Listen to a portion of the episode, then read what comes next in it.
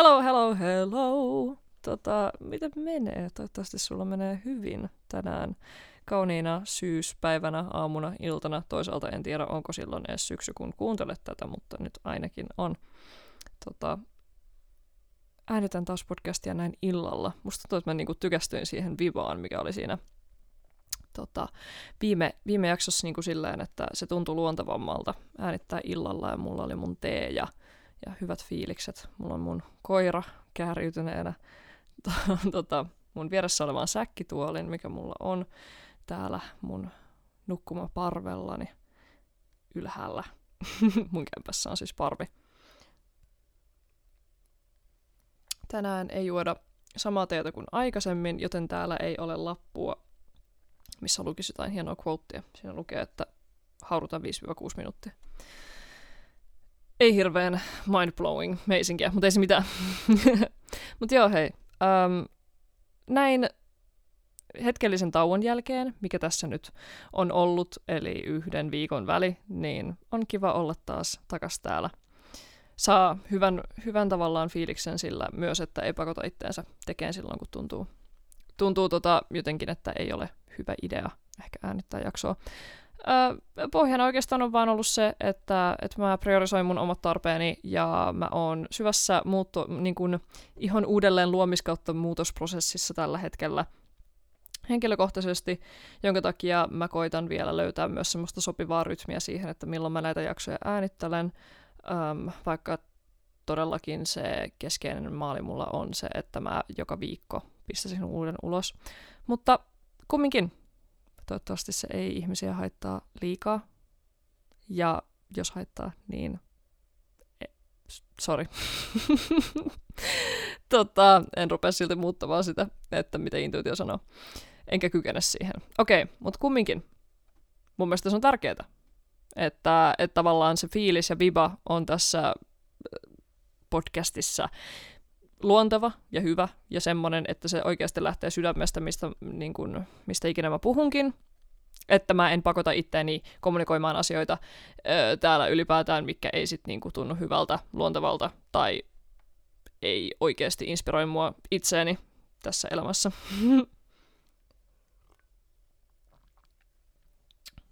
nam nam. Ja muutenkin mä uskon, että se just se paras jälki öö, löytyy luomiseen, ja koska mä koen, että tämäkin on luomista loppujen lopuksi, vaikka mä tässä vaan puhun, jaan ajatuksiani, mutta kumminkin, tämä on mun mielestä luovaa tekemistä, niin mä koen, että paras jälki niin luovaan tekemiseen syntyy silloin, kun löytää semmoisen luonnollisen rytmin myös siihen, että milloin luo ja kuinka paljon ja kuinka intensiivisesti ja kuinka usein.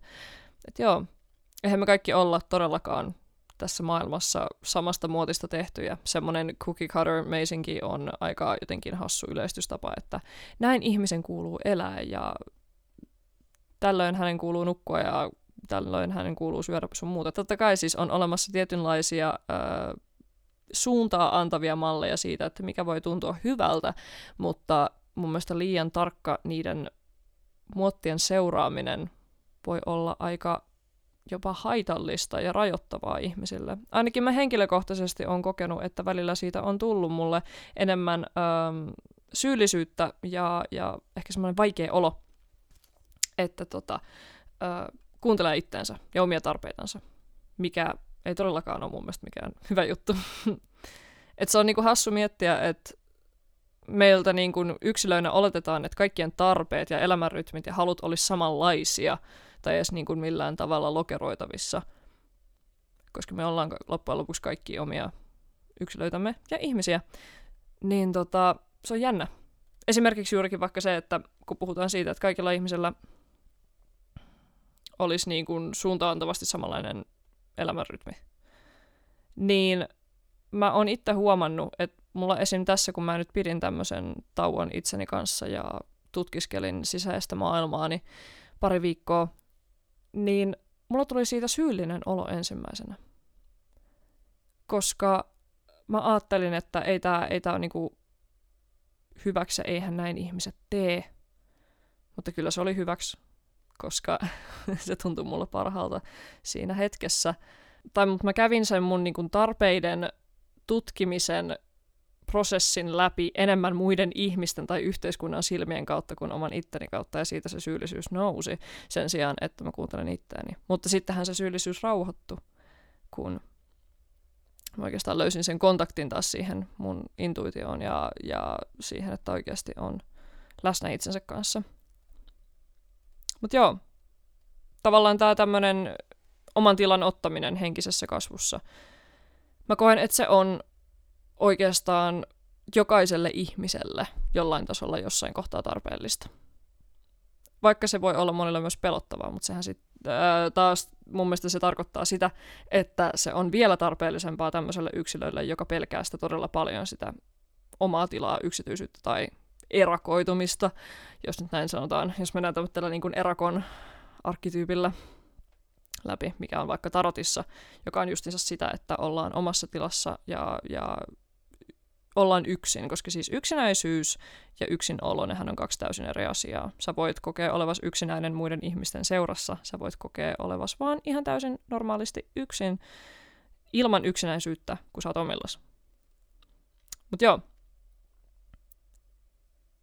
Sehän, se minkä takia mä koen, että se yksinolo ja erakoituminen on jollain tavalla tarpeellista henkisessä kasvussa – ylipäätään se, että keskittyy vaan niihin omiin tarpeisiin ja ajatuksiin, on se, että näitä niin kuin henkisen kasvun aaltoja ja jaksoja mun mielestä voi kuvata hyvin sumuverhon läpi menemiseksi. Ja se sumu itsessänsä, mitä mä näen sen, on se semmoinen niin ego ja pahoinvointi, epämiellyttävät tunteet mahdollisesti, ja kaikkea muuta asiaa mahdollista niin kuin, ö, syyllisyyttä tai muuta vastaavaa, mikä voi sitten puskea siihen, että kääntyykin takaisin sen sijaan, että se menee, menee sitten sen sumuverhon läpi. Ja sullahan ei ole siinä kohtaa oikeastaan tietoa siitä, että mitä siellä toisella puolella odottaa, vaikka se yleensä on se selkeys ja, ja rauha niiden ongelmien suhteen, mitä sä käyt siinä hetkellä läpi, kun sä oot siellä sumuverhossa. Ja toisaalta musta tuntuu, että se on vähän myös sille, että mitä epämukavampi olo on sen asian suhteen, niin sitä lähempänä on sitä tietynlaista breakthroughta. Että se asia ei enää pysty hallitsemaan sua ylipäätään. Tämän sumuverhon suhteen musta tuntuu, että hyvin usein ihmisellä tulee semmoinen fiilis, että ei vitsi, että mä haluan ottaa tässä niin kuin mukaan ihmisiä, ystäviä, perheenjäseniä, kun ne lähtee käsittelemään näitä ongelmiansa, koska ne haluaa myös pelastaa ja tuoda näille muille ihmisille semmoisen fiiliksen, että hei, mä voin auttaa myös sua ja säkin pystyt käsittelemään nämä asiat ja sun ei tarvi enää kestää sitä, että nämä asiat hallitsee sun elämää. Mutta yksi tämmöinen mulle tosi avaava öö, viesti tai lainaus, mikä tuli mulla vastaan netissä, siitä on kyllä jo aikaa, joten en yhtään muista, että missä, mutta kumminkin oli se, että Tämän sumuverhon läpi kuljettaessa on ehdottomasti paras vaihtoehto kulkea sen läpi ensin itse. Ja sitten näin ollen löytää semmoinen tasapaino ja flow näiden omien ongelmiensa kanssa, ja sitten palata niiden ihmisten luokse, jotka mahdollisesti on vielä sen sumuverhon toisella puolella tai kävelemässä sinne. Ensimmäisenä, minkä takia mä koen, että tämä on parempi vaihtoehto monella tavalla, on se, että ainakin henkilökohtaisesti mä oon huomannut, että se semmoinen halu pelastaa tai korjata ää, nämä muut ihmiset sisäistää vastuun tunteen siitä, että pitäisi jollain tavalla olla näille ihmisille sillä tavalla läsnä, että pelastaa ja korjaa se ainakin mulla on vähentynyt todella vahvasti siinä kohtaa, kun mä oon lähtenyt sinne sumuverhoon ihan yksin kävelemään. Koska siinä kohtaa loppujen lopuksi jollain tasolla ymmärtää sen, että sen sumuverhon läpi käveleminen on täysin yksilöllinen kokemus, eikä sitä voi tehdä kenenkään kanssa käsikädessä. Koska kaikilla ihmisillä on omat ongelmansa ja tunteensa ja muut vastaavat prosessinsa, mitä ne näkee siellä sumussa. Ja kellään ihmisellä – se prosessi ei ikinä ole täysin samanlainen, joten ei voi olettaa, että saman verhon läpi kuljettaessa molemmat pelastuisivat, jos toinen ei olisi valmis kohtaamaan niitä asioita, mitä siellä omassa sumussa näkyy. Ja mikä siinä mun mielestä oli hyvin sanottu myös tässä jossain viestissä oli se, että loppujen lopuksi siinä kohtaa on enemmän hyödyksi läsnäolollansa jollekin ihmiselle, joka ei halua kulkea tämän egon sumun läpi, kun ei yritä puskea toista ihmistä tekemään jotain, mihin, mihin tämä ihminen ei ole vielä valmis. Ketään ihmistä ei voi pakottaa käsittelemään asioita, mitä he eivät itse halua vielä kohdata. Tämä on ollut ainakin mulle henkilökohtaisesti hyvin vaikea opetus ymmärtää ja sisäistää. Että kaikki ei ole siinä kohtaa, kun itse on valmis käsittelemään juttuja kohtaamaan niitä omia ongelmiansa. Vaikka niille kuinka puhuisi aiheesta, vaikka kuinka olisi läsnä, vaikka kuinka sanoisi, että mä voin olla tässä tukena, asiat tapahtuu aikanaansa. Ja se on myös, mä ainakin itse henkilökohtaisesti koen, että se on myös egolle todella, todella epämiellyttävä ajatus, ettei pysty vaikuttamaan näihin asioihin, mitkä siellä on siellä oman vaikutusvallan ulkopuolella jollain tasolla. Mun mielestä myös hyvä tapa miettiä tämmöisiä asioita, että mihin pystyy vaikuttamaan, on tämmöinen niin kuin, vähän niin kuin kolmen ympyrän menetelmä, missä keskellä on tavallaan se, niin kuin ne omat asiat, se on se pienin ympyrä, mihin pystyy oikeasti vaikuttamaan. Esimerkiksi se, että mitä sä syöt aamupalaksi tai milloin sä menet nukkumaan tai muuta vastaavaa. Eli mitä sä yksilönä teet elämässäsi. Sitten on toisen ympyrän asiat sen öö, niin kuin ulkopuolella, mitkä on niin kuin toisten ihmisten päätöksiä. Sä voit koittaa vaikuttaa niihin, mutta se ei tarkoita, että mitään oikeasti tapahtuu.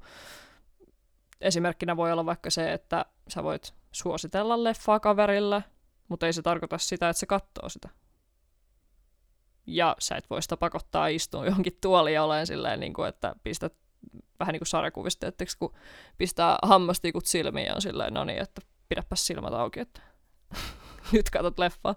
Yeah, ain't gonna work. Tota, ja sitten on nämä kolmannen syklin asiat sen ulkopuolella, jotka on vähän niin kuin ns-jumalan asioita, mitä se nyt haluaa sanoa. Kumminkin semmoisia juttuja, mihin sä et pysty vaikuttamaan, esimerkiksi vaikka sää. Et sä siihen oikeastaan pysty vaikuttamaan. Ainakaan näin suoranaisesti. Eli se kannattaa myös miettiä, että mihin oikeasti pystyy vaikuttamaan ja kuinka paljon... Oho. Vähän innostun tällä kädet heiluu sen verran. Tota, um, niin, että sitä kannattaa oikeasti miettiä, että mihin pystyy oikeasti vaikuttamaan, ja sitten kannattaa kysyä iteltänsä, että kuinka paljon käyttää aikaansa siihen, että koittaa vaikuttaa asioihin, jotka ei välttämättä silti kumminkaan tapahdu, vaikka sä koitat niihin vaikuttaa. Kuinka paljon siihen juurikin kuluttaa energiaa versus sitten se, että kuinka paljon siihen pistää energiaa. Mutta joo, yksi iso tämmöinen keskeinen pelko yleensä tässä tämmöisessä niin kuin, ihmissuhdedynamiikassa ja oikeastaan siitä luopumisessa on se, että sitä yleensä haluaa ihmisten tarvittavan sua enemmän kuin sitä, että ne vaan haluaisivat sun elämää. Ja mä itse asiassa puhuin tästä mun ö, ystävän kanssa tuossa juuri mun syntymäpäivänä, eli kolmas lokakuuta. Yeah. tota, me keskusteltiin tästä aiheesta, luettiin, nosteltiin vähän orakkelikortteja ja sun muuta. Ja sitten tuli ihan mahtava viesti läpi tämän keskustelun aikana, mikä mulla kuului jossain tuolla takaraivossa. Ja se oli tämä, että jos sä haluat ihmisten tarvitsevan sua, ja toisinpäin, se ihmissuhde siis pohjautuu tarvitsemiselle, niin siinä kohtaa sä keskityt näiden ihmisten heikkouksiin, koska sä etit, että mitä sun täytyisi niiden puolesta tehdä ja miten sä voit heitä auttaa, miten sä saat tehtyä heidät kokonaisiksi tai ehjiksi jollain tasolla. Ja sitten taas tämä toinen osapuoli tekee samaa, jos se kokee, että sun täytyy tarvita sitä, right? Se näkee sut sillä. Mutta sitten taas, jos sä haluat ihmisten haluavan sut niiden elämiinsä, ja toisinpäin, sä haluat ihmiset myös sun elämään sen sijaan, että sä koet, että sä tarvitset niitä, niin se ihmissuhde, kun se pohjautuu haluamiselle, se pohjautuu myös siihen, että sä keskityt näiden ihmisten vahvuuksiin ja toisinpäin. Koska totta kai siinä kohtaa, kun sä haluat jotain sun elämään, niin sä yleensä haluat jotain positiivisia asioita. Esimerkiksi vaikka sitä, että tämä ihminen on vaikka läsnä sulle siinä kohtaa, kun sulla on vaikeaa. Tai sä tykkäät siitä, että se on hauska. Tai että se on tosi älykäs tai että susta tuntuu, että teillä on hyviä keskusteluja yhdessä, you know? Ja tämmöinen asia voi määrittää tosi paljon sitä ihmissuhdetta ja mihin se perustuu. Tai että onko se ylipäätään terve se ihmissuhde. Mikä siinä on dynamiikka? Minkä takia mä koen, että on tosi merkittävä viesti. Sen lisäksi, että mun mielestä toi jo itsessänsä on tosi, tosi hyvin muotoiltu tai se tuntui jotenkin niin ymmärrettävältä ja siltä, että ei ole nähnyt metsää puilta, kun toi tuli läpi. Mutta se, mikä sitä tekee mun mielestä vielä merkittävämpää, on se, että kun sitä asiaa ajattelee syvemmälle, niin tämä perspektiivihän vaikuttaa totta kai myös siihen, että mitä olettaa muilta. Tarkoittaen sitä, että jos sä oletat, että kaikki muut ihmiset haluaa sun tarvitsevan niitä, niin ne katsoo myös sun heikkouksia. Koska sä katot niiden heikkouksia. Vaikka sä et välttämättä tekisi sitä tietoisesti. Harvat tekee. Mutta kumminkin, sehän johtaa siihen, että kun sä, kun sä katot ihmistä ja sä mietit, että okei, mikä tässä on huonoa, koska mun pitää auttaa sitä. No huono ja huono, mutta kumminkin, mikä on sen heikkous, koska mun pitää auttaa sitä. Ja sitten sä oot kontaktissa ihmisen kanssa, niin koska sä et tiedä mitään muuta kuin sen, mitä sä itse näet, right? Ja mitä sä itse tunnet, koska se ei ole mahdollista meidän pienissä ihmisaivoissamme, niin siinä kohtaa sä myös oletat, että a, tää näkee myös mun heikkoudet. Väistämättä. Right? Ei muita vaihtoehtoja. Joka taas voi johtaa siihen, että on todella epävarma ja jopa vainoharhainen siitä, että miten ihmiset näkee sut. Koska sä oletat, että ne katsoo sun heikkouksia. Koska sä oletat, että ne näkee sut avuttomana. Tämmöisiä asioita mä oon tässä nyt kelaillut. Mä oikeastaan jätän tämän tähän, koska musta tuntuu, että nämä on, nämä on aika isoja juttuja ja vakavia juttuja, ja, ja mä itsekin on vielä prosessissa sen suhteen, että miten mä otan nämä asiat vastaan. Mutta pohjalla on kumminkin hyvä fiilis, eikö vaan? Ja nämä oli tosi kiva jakaa teidän kanssa pitkästä aikaa. Näin parin viikon tauon jälkeen. Kiitos kun kuuntelit.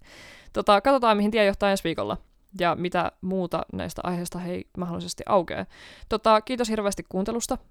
Jos haluat antaa palautetta tästä podcastista, mikä olisi todella todella ihanaa, niin mun Instagram on yrttihaltia, jos haluaa sinne pistää viestiä. Tai sitten voi laittaa Gmailiin osoitteella let's go, let's grow podcast at gmail.com.